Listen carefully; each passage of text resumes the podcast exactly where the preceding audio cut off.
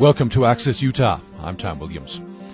After losing both his legs in Afghanistan in 2009 while with the British Army, Harry Parker spent years mulling over ideas for a novel, trying to find the best way to truly capture his experience of war.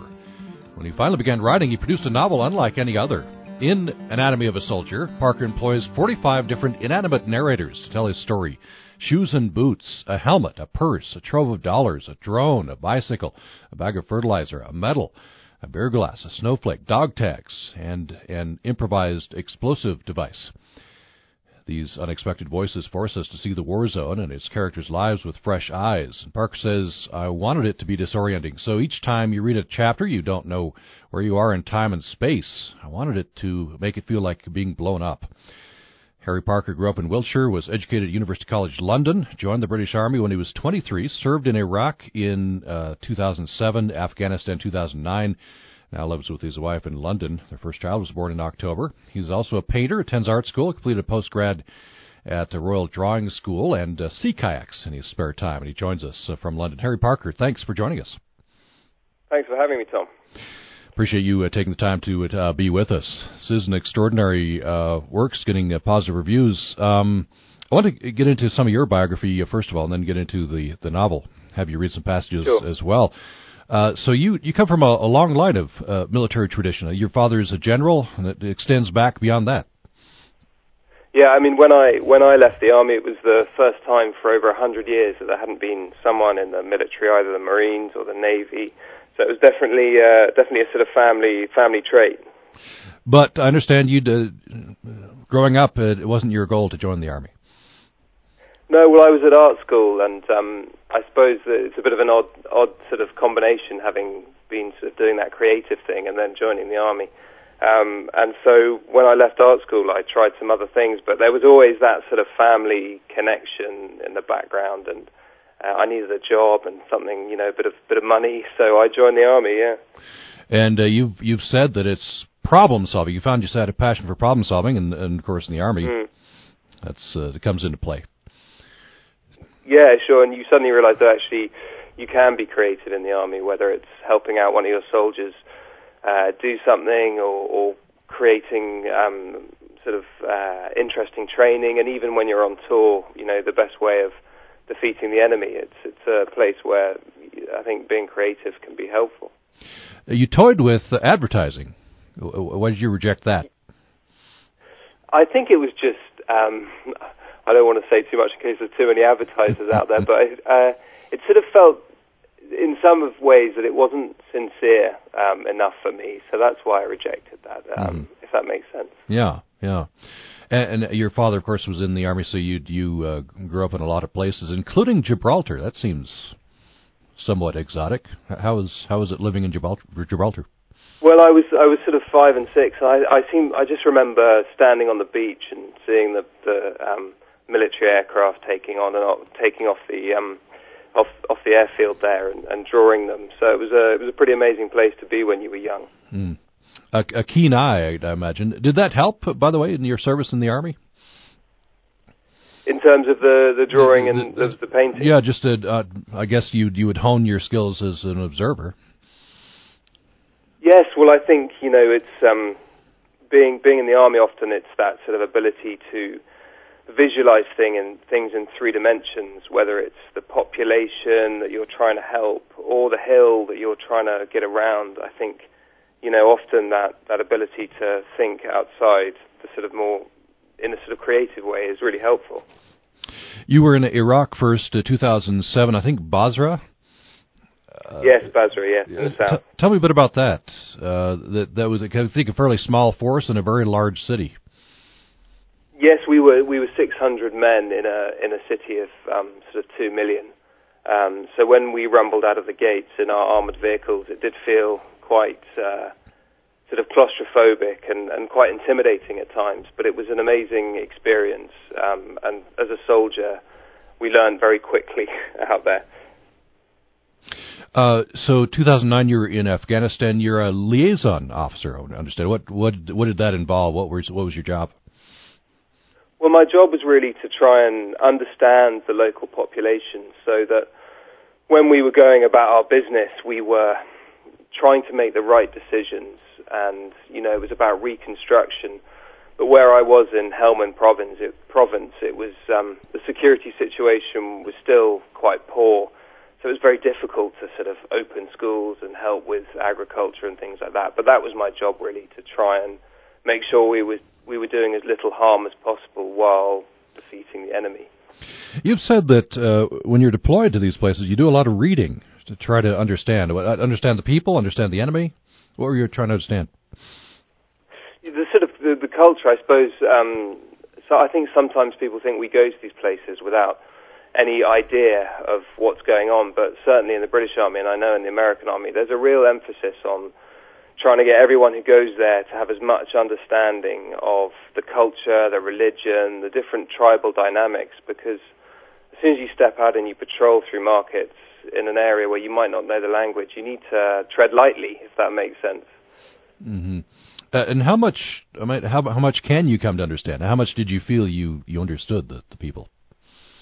Well, you know, that's the problem, isn't it, Tom? You, you try and understand these things, and you're reading these books that are about a whole country, and then you land in this tiny little village in the middle of nowhere, which has its own tribal dynamics and its own people who are in charge, and it's very difficult um, to to really understand that, and especially as a lot of us didn't know the language. I think that was the biggest barrier, not being able to talk freely with with um, with the locals. Um, so you try hard to understand, but always there's that um, that that difficulty. It's like I suppose going any to any village in America, we might I might think I know what Americans are like, but every village is different, and I think that's difficult.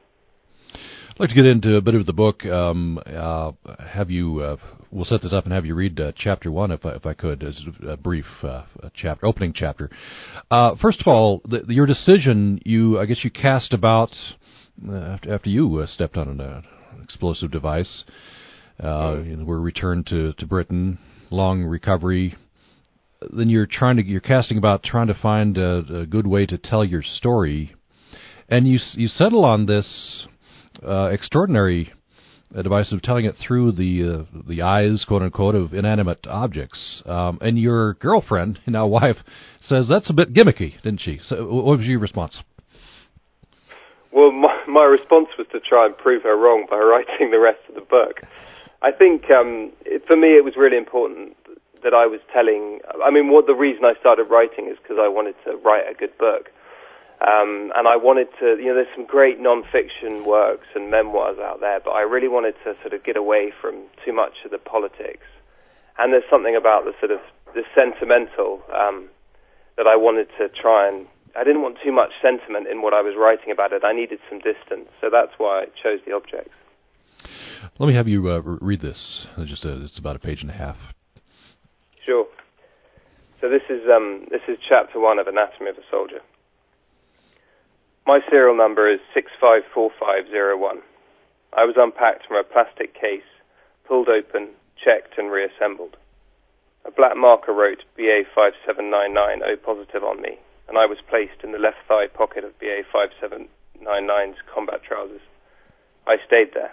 The pocket was rarely unfastened. I spent eight weeks, two days, and four hours in the pocket.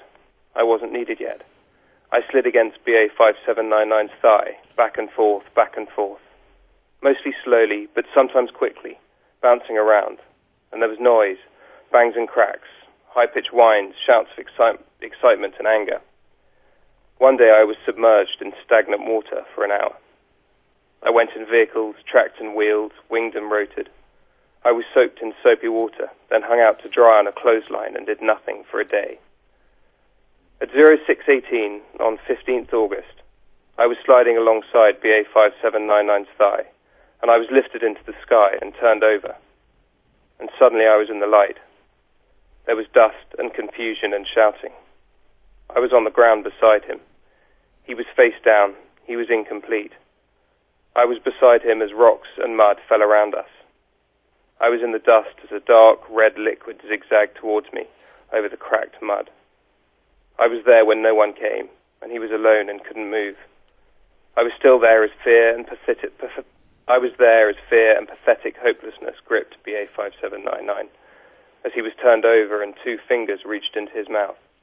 as his chest was pumped up and down and they forced air into his lungs. I was picked up by a slippery hand, fumbled back to the ground, then picked up again. I was pulled open by panicked fingers and covered in the thick liquid. I was pl- placed on BA 5799. I was tightened.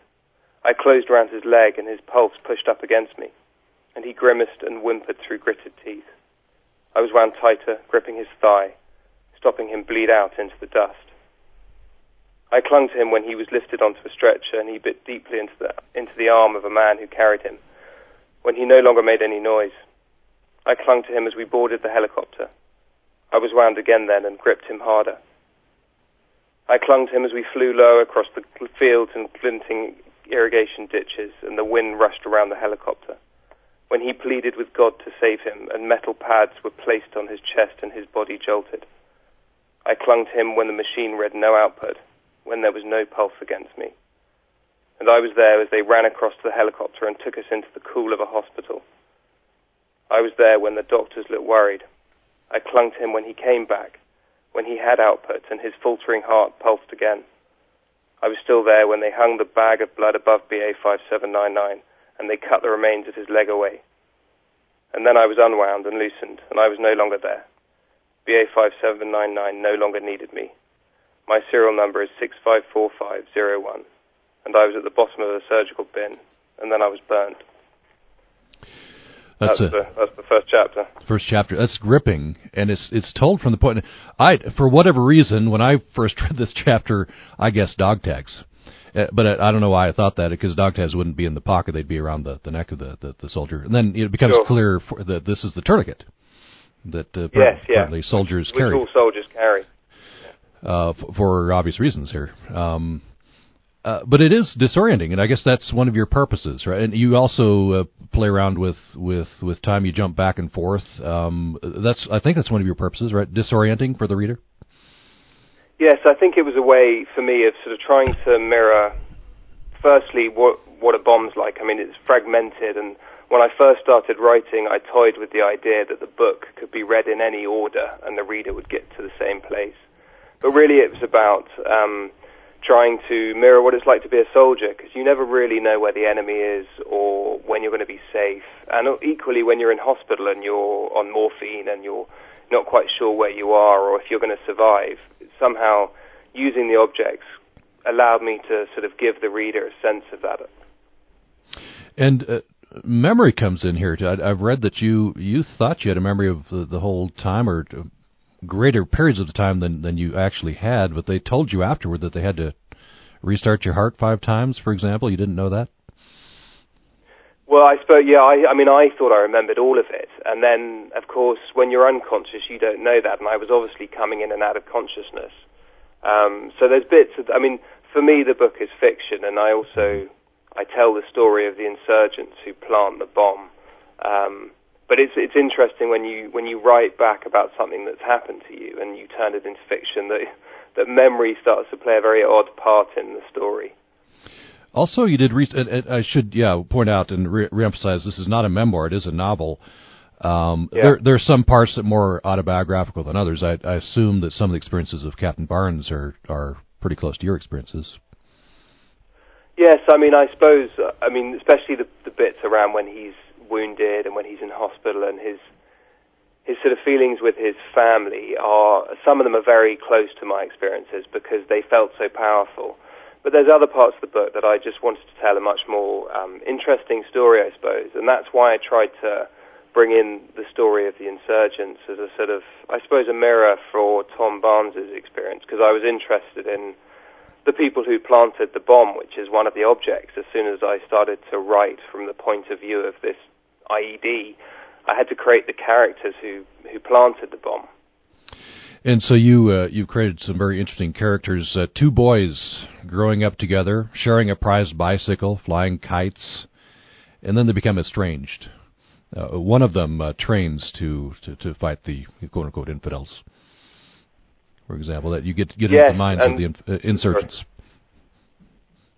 Yes, I, it was. I suppose when I was writing the book, it was I'd always when I'd been out there and I'd been fighting, and I, I mean, war is very dehumanizing, and it makes us you know, not hate, but if one of your friends or your comrades is injured or killed, the next time you go on patrol, there's that feeling of anger. And then when you come to write about it, um, you could try and write these people who are, you could try and write them as just cut out bad guys, but it didn't really work for my story. So I was sort of trying to explore why these two young boys, what dis- what choices they had in a conflict zone which was torn apart by war and the sort of family pressures to either join the insurgents or not join the insurgents. And so the, the story follows partly these two boys who one of them decides to become an insurgent and the other one doesn't. And that was really interesting because I'm I've always been interested in why people fight. Uh, why do you think people fight? I guess on both sides. Well, I mean that's one of the things the book looks at. I think it's for so many reasons. You know, my parents were in the my father was in the army and and although I went to art school, it sort of came back round and I joined the army. But I didn't join the army because Iraq and Afghanistan were going on. I joined because a sense of sort of loyalty and good wage and thinking it was a worthwhile thing to do. And I think probably those sorts of pressures are also on people in, in the war zones. But then added to that, there's the fact that your society is falling apart and there's choices to be made when there's insurgents who are offering you money to go and plant a bomb or saying that they're going to do a better job than the government. And suddenly, even as a young boy, you're you're you've got choices to make. You know, who do you who do you go for? In, for example, if Afghanistan, the new government or the Taliban. Uh, you mentioned before dehumanizing, and I think that's uh, I think that is part of any at least ramping up for war effort, maybe maintaining the war effort, uh, dehumanizing the enemy. Uh, I wonder if you think that has lasting effects back home, you know, on the on the society that's going to war. I well, I, I, I think so, and I and I, I suppose one of the one of the aims of writing Anatomy of a Soldier was for me to get my feelings about conflict out and trying to because there are some very black and white narratives of war, you know, especially young people playing computer games and some of the films out there, and, and they, they build on the excitement of being a soldier. And I think for me it was important. Although I wanted to show some of that excitement and adrenaline, I also wanted to show that it's it's very complicated when you're out there and you're you're you're in a in a conflict where with other people and and they are people. Um, and towards the end of my tour, you know, in Iraq, it, it was sometimes hard to make to remember that that these are people, even if they're shooting at you, they have motives and motivations. That if I was in their position and I had grown up in their countries, you know, what decisions would I have made? And so I think that that was important to me. You say near, near the end of the, the tour in Iraq, it was hard for you to, to maintain that. I guess because people are shooting at you, right? And that's hard to that's hard to deal with, and, and still see them as, as uh, I guess, humans and, and having motivations of, of their own, honorable motivations? Uh, yes, and I mean they're shooting you, but also they're they're injuring and and killing your friends. You know, and that's that's really difficult. And and I and I that's what part of the book is about. Is is as a writer, it was what was so amazing as a writer is as you write, I was rehumanizing these people um, because I, you know, as soon as you start to think hard about who they might be and, and what they're doing. And and I suppose towards the and that, that that's what as a writer was so important to me. Can, can you be an effective soldier and fight effectively and, and you know and and have your have the enemy humanized? It would be going through that process, at least in your your mind. Can you hold those two together? I think. Well, I mean, I think definitely, Tom. I think for me, um, a soldier who isn't anti-war is a is a bad soldier. Um, because war is a terrible thing. Um, that doesn't mean that soldiers don't go out there and do a do a good job and can be aggressive and and and and meet and destroy the enemy when they need to. But deep down, a soldier has to be anti-war, I think, um, mm. and and wish that they'd never go. And I think anyone who's been on multiple tours of these places understands that more and more. Um, so so I definitely believe that, and I hope you know, with strong leadership and training, you can hold on to the fact that an enemy might be human, but there's always that switch that flicks when you're in a firefight, and it's all about aggression and keeping yourself and the mission alive. But but it but it's it's just not as black and white. I think as as often um, sort of popular culture can show it. Mm-hmm. Yeah, there is a disconnect sometimes in their popular culture. I mean, of course, you know, striving to be popular. Um, yeah. Uh, is Anatomy of a Soldier is it an anti-war book? Well, well I, that's a really good question. When I wrote it, I, I didn't think in those terms. I tried to show the sort of the joy, joy is the wrong word, but the sort of adrenaline of soldiering, the camaraderie of being out there, the, the sort of amazing adventure. I wanted to show that as much as the the how terrible war is on the other hand.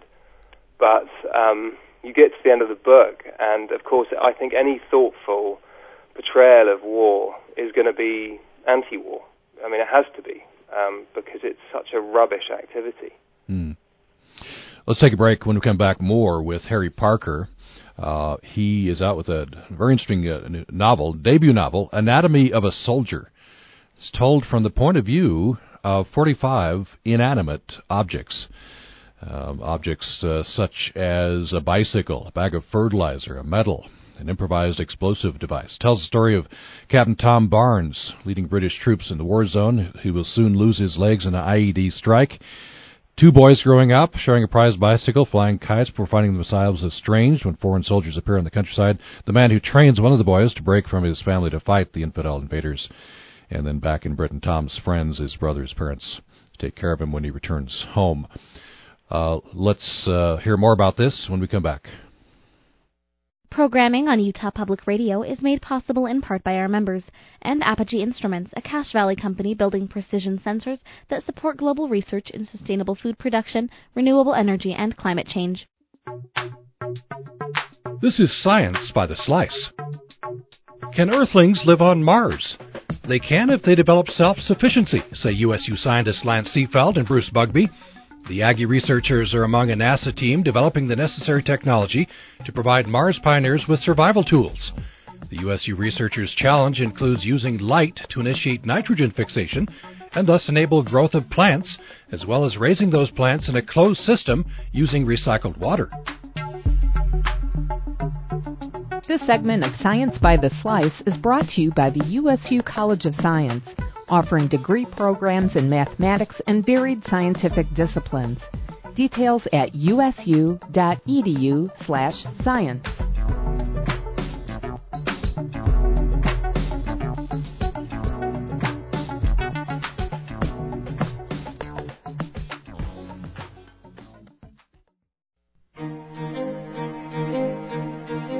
Thanks for joining us for Access Utah. My guest for the hour is Harry Parker.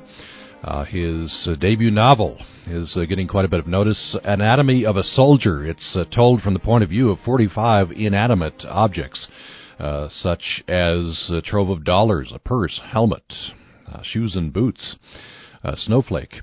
tells the story of Captain Tom Barnes, but also two boys growing up in the war zone. One of them will become an insurgent, uh, back in Britain as well. Tom's old friends, his uh, brother, his uh, parents, um, and uh, Harry Parker himself uh, served in the British Army. Uh, did a tour of duty in 2007 in Iraq, 2009 in Afghanistan. That's where he stepped on a bomb and lost both legs. Um, and you're welcome to join this conversation at 1 800 826 1495. 1 800 826 1495, toll free. And you can join us by email to upraccess at gmail.com, upraccess at uh, gmail.com. Uh, throughout the book, uh, Captain Barnes, Tom Barnes, is referred to back and forth as Tom Barnes or as BA 5799, which I guess is his Army number, serial number. Why did you go back and forth with that? Well, the um, the idea with that, Tom, was to do with um, with the fact that the, the objects have a serial num- number themselves. And I was slightly playing around with the idea that the that the soldier is a is an object in the center of um, sort of systems of warfare and equipment, and there's drones and there's radios and everything has a place. And and so I was looking, I was quite interested in in, in that side of things. But as the book goes on, and he recovers, sort of he re- rehabilitates, the um, he he sort of humanized in a way, so he he is referred to by his his name more and more. So that was the idea in, in choosing to do mm-hmm. that. There is a you put a little bit of a distance by using this method, right? Through the inanimate object's uh, eyes, quote unquote. There is a bit of a, a distance. Was that purposeful? You wanted some distance? Well, yeah, it, I suppose it. Um, my my my grandmother used to talk about her father um, in the First and Second World War, and she always said that she he never talked about um, his experiences, and as if it was in some way um, so not unmanly. It would sort of, it wasn't you. It was sort of stiff British upper lip, if that makes sense. Mm-hmm, yeah. Um, so, um, so I suppose there was a part of me that didn't want to pour out my heart, didn't want to be too emotional about it, and that was using the objects was one way of keeping a distance and not being too sentimental. And as soon as I started doing it, uh, it felt quite powerful as well, and, and some of that emotion does come back in, I think. Um, uh, but it, but it, it gave me a, a way of, of, talking about it, I suppose. Mm-hmm. Uh, and you know, we understand that in, in this country, in, in uh, the U.S., World War II generation especially didn't. Uh, many of those men did not talk about their experiences till much, much, much uh, later. So I guess there's there's that factor, but also you're talking about a cultural factor, that stiff British upper lip. Yes, I mean we. On one hand, in, in in the UK, people didn't talk about it, but then we have this amazing war poetry and things, and uh, amazing paintings from the First and Second World War. So I think you know some parts of society did express themselves, and um, some some parts didn't. Um, and I think that's similar to um, what's happened after these current conflicts. But for me, the big difference is that in Britain, the Second and First World War happened to everyone. You know, they were mm. they were a war that everyone in some way was touched by and was involved in. And in Britain, with the, the more recent conflicts um, post 9/11, that's not quite the case. Not everyone feels touched by it. We we haven't sent such a huge percentage of our population to to the wars, and so I think there's a slight difference there um, about why people talk about it more in the press and things. I'm interested in that. We've talked about that in this program uh, several times. The fact that modern wars are the, the burden's not borne by by the populace; it's it's borne by a few families. Your, your family is one of those. It's a mili- you know military tradition in your in your family. What what are your thoughts on on that? That it's just well, I, I mean, families. I think uh, one part of me feels that there is um, that there is a uh, there's a cult of the pers- the personality and the personal in a lot of news stories.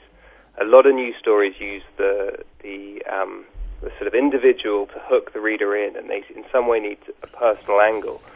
And I think when that comes to war, it means that the individual is often put forward um, to describe their experiences, and that's very powerful. Um, and so I think, in a sense, sort of uh, the way our culture is means that we we sort of are interested in the what happens to the injured soldier or the, the veteran in some ways. I mean, that's how it feels over here. I'm I'm not so sure about America, but that's how it feels here.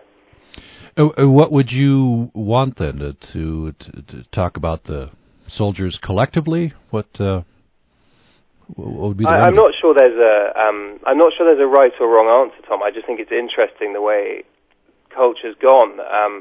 Because um, because it could you could just have a very factual account of what's happened in in these in these conflicts, and that might be a bit boring.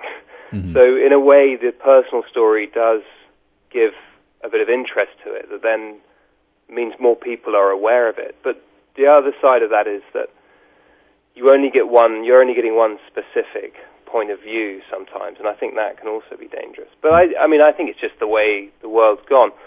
The only other thing I'd say about it is that we, our, our society in the UK, I suppose, is not angry, but it's a war that they understand the reasons why we went, but they feel that the government sent young men to these places, and therefore, and they've been injured, and therefore the government is responsible for making sure they're looked after well. Mm-hmm. So there's a real need in the public to make sure no one, no soldiers are failed or allowed to um, fester or not be rehabilitated pro- properly.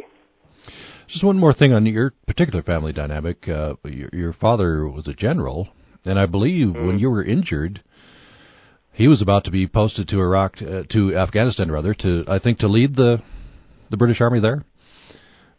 Yes, uh, that's right. So I um I was due to to have a tour in 2009 that went from sort of January to November, and then just so happened um, because my father was in the army that he was due to deploy in November, and um, I was injured in July, and so for that first period he was around during my re- rehabilitation, and then he he deployed. And I think you told him, "Hey, you you got to go, right? You have to." Yes, I mean, looking back, it seems strange in a way, but it it it at the time, you know, I it, just because I was in hospital, I didn't it didn't change the way I, f- I felt about what I'd been doing and my training and and the fact that you know being a soldier, and so it didn't change the way I felt about his job either. You know, he'd been in, he'd been in the army, or he had been in the army for about 40 years by the time he left. So, you know, it was um, it was something that he just had to do as part of the job. Mm-hmm. Oh, th- this novel's not political. You didn't want it to be political.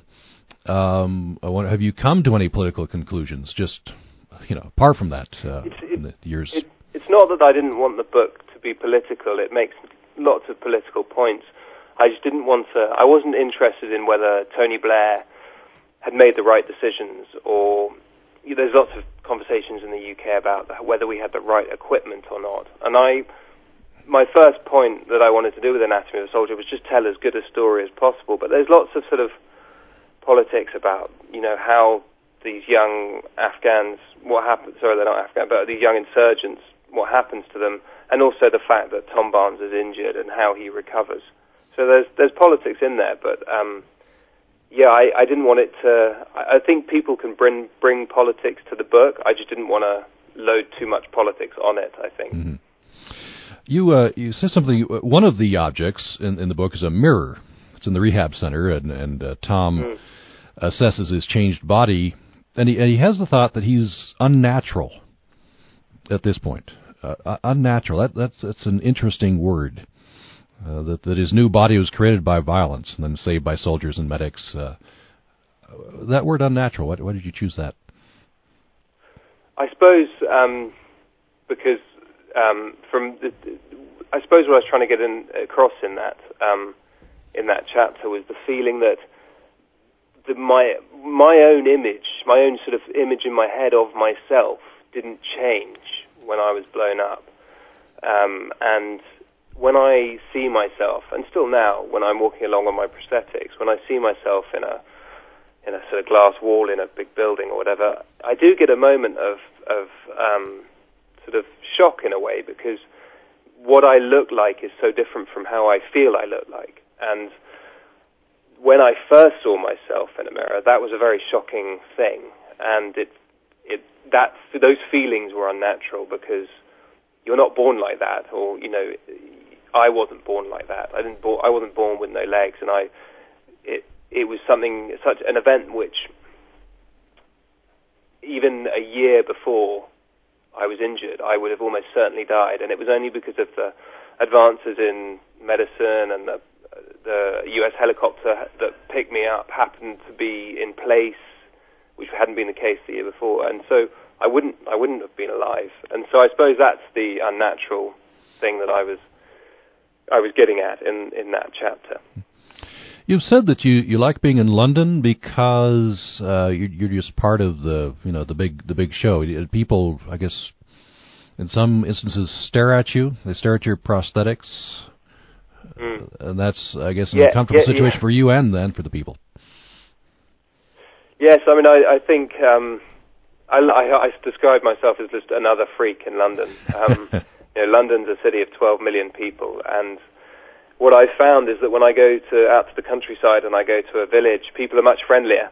Um, so they um, so they come and talk to me a lot more, um, which is which is really nice. But in a way, um, I, I like to I like to be anonymous, um, uh, which seems odd having written a book, but I like to go about my daily life hmm. without having too many interruptions, and that's why London is a great place for that. At a certain point, you decided to to wear shorts more, short pants, short trousers, uh, so that people could see your prosthetics. Uh, why why did you decide to do that? Well, from a from a very practical point of view, I take because they're quite uncomfortable. I take my my prosthetics off quite a lot. If I'm, I mean, I've got one of them off now, and it's just because when when they're on, they're quite uncomfortable. So that's one one reason. The other is about communication. If I'm on the underground in in London, or I'm in a bar or something, and I'm holding some drinks, um, it it it allows people to see that I need some space and and some time. Um, in London, if, if if I was wearing trousers, I probably would have been run over by now. Um, so it's about communication, and I suppose about a little tiny bit of it is, is two fingers to the Taliban. Uh, two fingers to the uh, Taliban. What, uh, why so? How so? Well, sort of, you know, I'm I've been damaged by war, and I, I've overcome it, and I'm still going, and and and you know, I this is this is the this is the new me, and why should I have to wear trousers that don't have any purpose? Why should I hide it? Hmm. And including with, uh, uh, there's a photo of you. I saw this in the Daily Telegraph. Uh, um, you're with Prince Charles.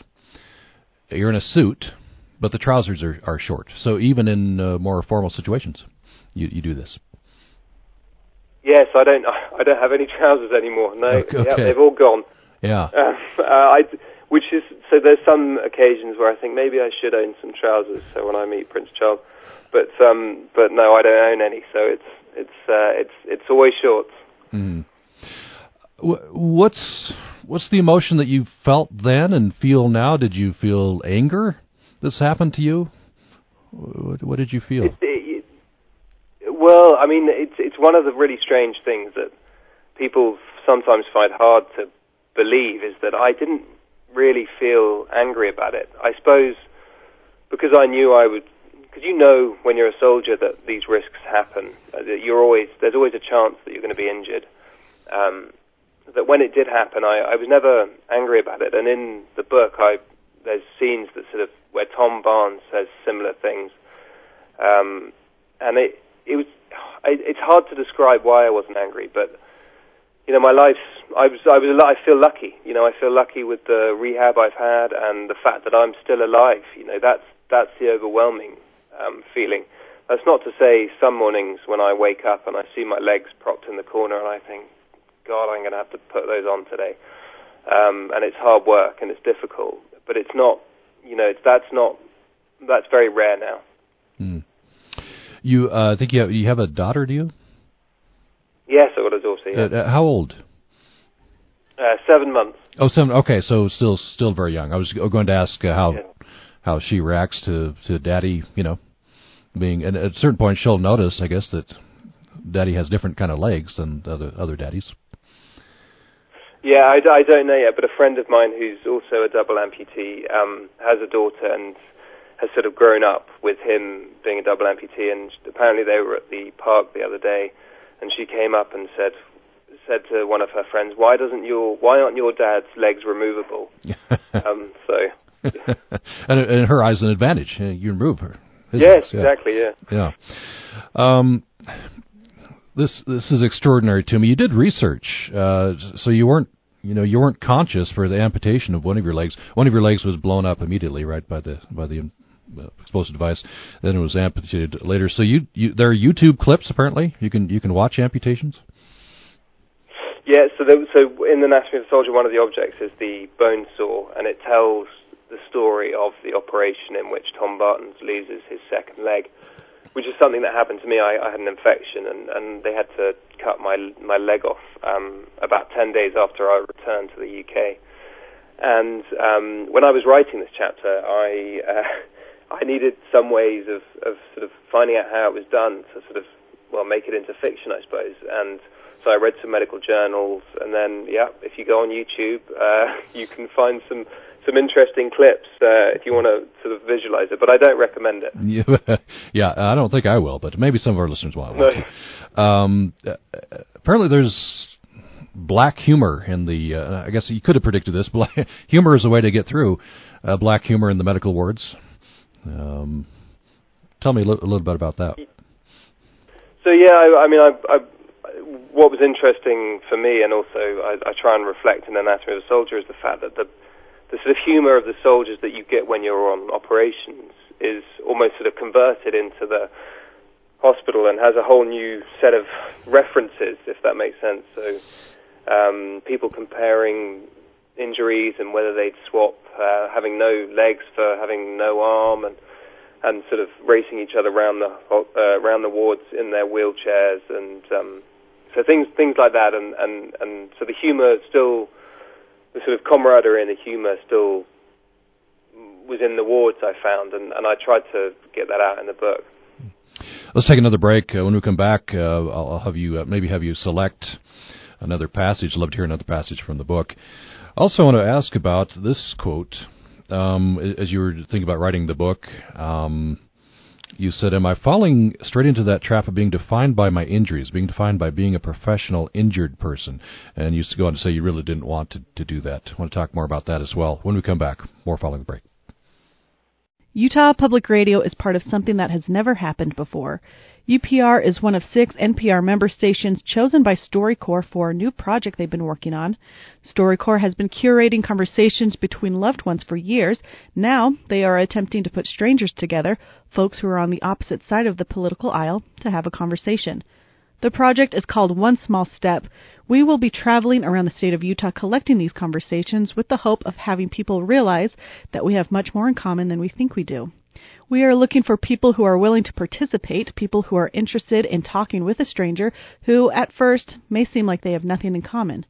Is this something you'd be interested in? We hope you consider participating. Anybody is welcome. Just go to upr.org and click on the One Small Step link. That will take you to a page with information, examples of these kind of conversations, and most importantly, a questionnaire all hopeful participants will need to fill out. Again, go to upr.org and click on the One Small Step link. Thanks for listening to Access Utah. I'm Tom Williams. We're talking with Harry Parker, who's out with a very interesting uh, debut novel, Anatomy of a Soldier. Uh, after losing uh, both his legs in Afghanistan in 2009 with the British Army, uh, Harry Parker spent years mulling over ideas for a novel, trying to find the best way to truly capture his experiences of war. When he finally began writing, he produced a novel unlike any other. Uh, uh, in Anatomy of a Soldier, he employs 45 different inanimate narrators to tell his story. He said he wants the reader to feel like uh, what it's like being blown up, feel disoriented. Uh, certainly uh, is the case as you as you read the book. Very powerful uh, book. Uh, Anatomy of Soldier is the uh, title of the book. Harry Parker joins us from London. I want to have you talk a little bit about this, Harry Parker. Um, this idea of you didn't want to be defined by your injuries, didn't want to be defined by being a professional injured person. I guess that's a trap you could have fallen into. Yes, I was just very conscious um, when I was going through my rehabilitation that there were so many offers of help and um, and that was such an amazing thing. But I but I got the feeling that um, there were some soldiers who were holding on very tight to the the sort of um, support network, and I think it's improved hugely. But um, now soldiers are sort of being re-educated and re-skilled, um, and into into new things so they can have fulfilling lives. And I just didn't want I didn't want my injuries to define who I was. I wanted to find new ways of sort of just being me, if that makes sense. So. Mm-hmm. So um, I, when I started writing, I wanted to write about anything but um, being being a, being an amputee and war. But I I came back to it and, and I had it all inside me. So so this is the way it came out in this book. Mm-hmm. Yeah. I wonder if you could read us another passage from uh, uh, from the from the book. Sure. You were in the front, driving and humming along with the radio. Then you stopped the car and opened the boot. You sat on the tailgate next to me and drank from a bottle of water. In the park, people were walking their dogs through the shafts of light and down to the pond that suspended a morning fog. Pulling down the silicon sleeves and removing your legs, you noticed the ring on your finger and you smiled as you thought of her. Then you reached for me and my pair and pulled us on, tightening the Velcro straps before dropping the boot lid shut and locking the car. You shuffled from side to side on me, trying to keep balanced, on my spongy carbon fiber blade, and you stretched your arms up across your chest. I only touched the ground at one point. I curve up in a sweep to a running knee that attaches to the socket your stump was in. You started bouncing up and down as you warmed up your muscles and remembered the feel of me. I flexed below, below you as you moved from one of us to the other, and we sprang back, and you felt our energy and lightness. Then you flicked me out in front of you and tottered across the park and onto the road beneath, beneath the avenue of trees that circled the park. You walked us up onto the smooth tarmac and started to run, pushing down through us, gaining height, and then you leant forward to turn the height into forward motion, and I compressed under you and you sprang on, clicking with each step, whipping over the tarmac, tarmac and down, bouncing on. We were running, and, and I felt light underneath you, and I pounded into the hard surface. Your hands were open and pumping next to you as you concentrated on balancing. I flashed underneath you as you walked, as you passed the walkers and the bicycles, and ran on through the park, free of the weight of your other legs. Each impact hurt your stumps, but you were used to it and worked your limbs back and forward through it. You could feel the wind around you and breathe deeply as your heart pumped in your chest and down through your stumps. And I compressed and sprang on below you, and you puffed in and out above. And we overtook another runner. We did this twice a week. We were part of the park now. No one cared anymore or stopped to tell you how amazing I was or ask how it felt. It felt normal and light and fast and free, and we were running. That's it, Tom. Yeah, that's that, uh, beautiful. Uh, that is, uh, of course, the objects here, the uh, the running prosthetics, right? That, yes, that Tom. Barnes uses that swaps them out from the regular uh, prosthetics. H- have you had that experience of people, you know? And I wonder, is it welcome? It sounds like in this passage, not 100% welcome. You're so amazing, you know. That that sort of thing. It, yeah, well, sort of, yes. And it's also people pointing at these amazing high-tech bits of kit that cost thousands and thousands of pounds and saying, God, they're amazing. And um, sometimes you think, God, well, I'm doing, it's still hard work. It's still hard, you know, it's still three times more energy to walk. And, and I think, you know, I'm sure if there's any amputees out there listening, they'll know how hard it is to make it look easy, you know, to make it look like life's normal. Um, so there's, it's a bit of both. You know, it's always nice when someone comes up and says something nice, but at the same time, you know, there's that sort of double-edged thing going on. Mm. You you say you've said uh, you don't regret what happened to you because it had become far too much a part of who you are. What? Yes, and it's obviously a really silly thing to say because you can't change things. But um, I I never I never regret it, and um, and it, what was odd about that time of rehab is, in a strange sense, it was it was exciting for me because I was learning a new skill and getting better. And, and although you're quite high on drugs like morphine, um, which may cloud your judgment, it never felt like something that I I really regretted. Um, my overwhelming memory of that time was was sort of the excitement of overcoming and getting better, and I still feel that. And you know, now I've managed to write this book and and I've got a daughter and I'm married. You know, I, I can't regret it. It's I just can't. Hmm. You you've talked about you talked the, the Captain Barnes experience in the book, recovery. Uh, recovery is a very, very interesting process. You you get to a point and you feel like okay, I'm I'm to this level, and then the next. But it's a continual process of recovery. One, if you experience something as devastating as as you did, as Captain Barnes did. Yes, and, and uh, I, people sometimes ask me how long how long it took to be better, and what was always interesting is that after six months of being injured, um, you think, oh well, I'm I'm better, um, and you'd be walking around, and then a year later, you suddenly feel like you were better, and you'd look back at that yourself at the six month point and realize that you weren't even nearly better. Um, so it, it's sort of a progression, and, and, and that's just the physical side of things. I think the way that the mind comes to term with terms with it, it also takes time, and and um, it's it's a sort of fluid thing. And I think it was only probably three years after I was injured that sort of physically I was as good as I was going to be, and and it felt normal again. You know, I felt the, the, the fact that I had no legs wasn't a barrier to feeling like myself. The uh, there are passages, and uh, one of the takeaways from the uh, from the book is is a message of, of hope. I think.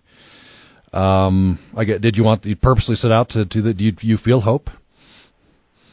Yes, I mean, I, I think um, what I wanted to do with Anatomy of a Soldier is show the, the, the real hardship of conflict and, and the sort of lack of hope in the stories of the insurgents and the people who are fighting, and, and in a sense the soldiers too, but set it against the story of, of Tom Barnes. And although what's happened to him is is, is terrible, he he he had, there's this sense of recovery and hope and getting back to norm, normality.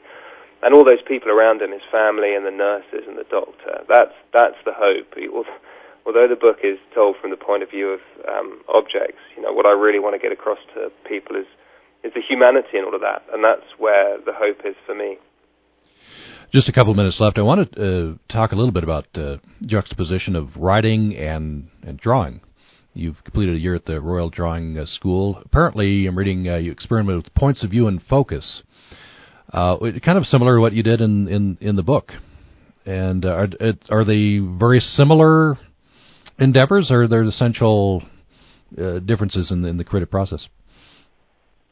I think um, for me, it feel they feel very similar to me um, in terms of how I'm thinking in my in my mind, and and it's always very visual when I write. You know, I open up a imaginative world in a sense, and then all I do is try and describe that with words. I, I suppose I'm not trying to be too clever with the words; they just have to describe what I'm imagining. Um, and in in that sense, I think um, it is quite similar. I think the reason because I have painted and drawn, um, drawing, sort of bringing my experiences of conflict out, but the power of storytelling and writing and sort of however many dimensions there are was was felt. It felt like that was the way of of sort of talking about my experiences more so than um, than, than painting, which felt a bit static at the time. Uh, so, Anatomy of a Soldier just published. Uh, might be too early to ask you this question, but I'll ask it anyway. Uh, uh are you are you another book project in the in the works?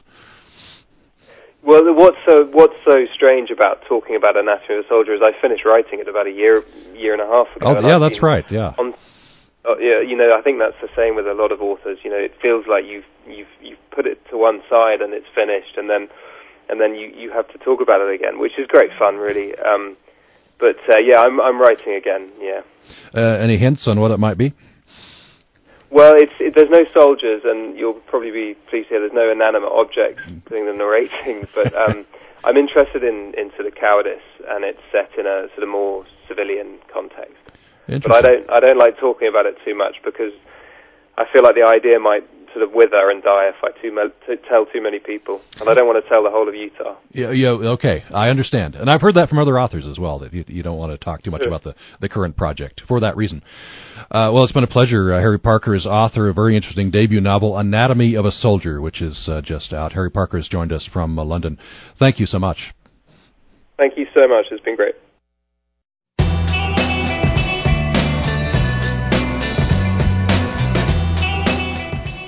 You're listening to Utah Public Radio, statewide service of Utah State University and the College of Humanities and Social Sciences. KUSR Logan, KUSK Vernal, KUSL Richfield, KUST Moab, KCEU Price, KUSU FM Logan, also heard at upr.org. Thanks to Wimmer's Sewing Vacuum and Bike Dealer, family owned for 98 years and located on Main Street in Logan, for becoming the newest Pledge Drive sponsor at UPR. You can highlight your company and gain valuable exposure by sponsoring a day during our Spring Pledge Drive, March 21st to the 28th. For more information about how to support UPR through a sponsored day or challenge incentive, contact Katie Swain at 435 797 3107 or katie.swain at usu.edu.